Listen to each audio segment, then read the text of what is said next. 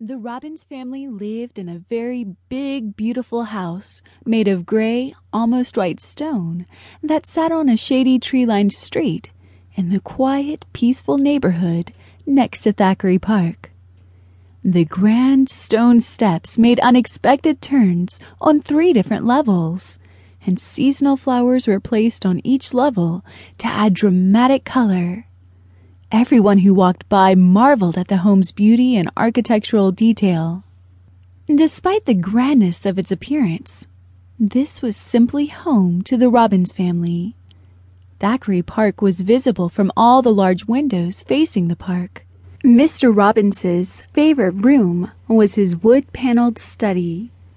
In the evenings, he would sit by the fire in his old leather chair and review his business documents or catch up on correspondence. After the children were in bed, Mrs. Robbins joined her husband in the study to read the latest novel or work on her newest needlepoint project. When the children weren't in school, they played in the playroom on the third floor of the home or outside in the perfectly manicured garden. Mr. Robbins was a tall, slender man who was always impeccably dressed. Some even described him as dapper.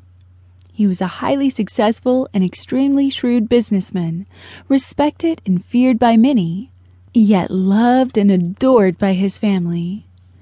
His family was the single most important thing in the world to him, and he worked very hard to provide a secure and wonderful life for them.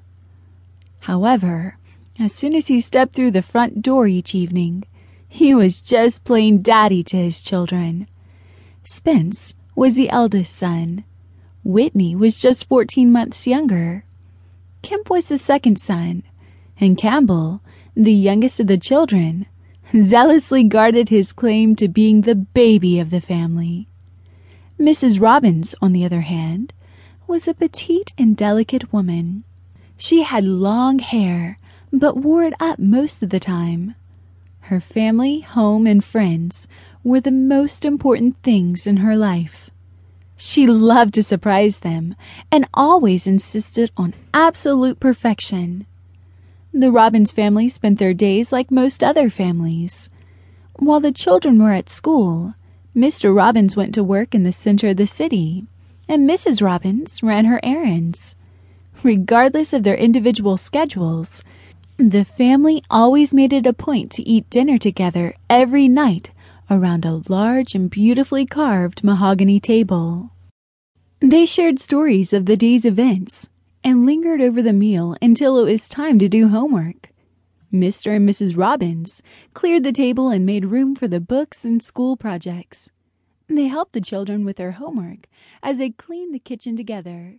This was a nightly ritual during the week.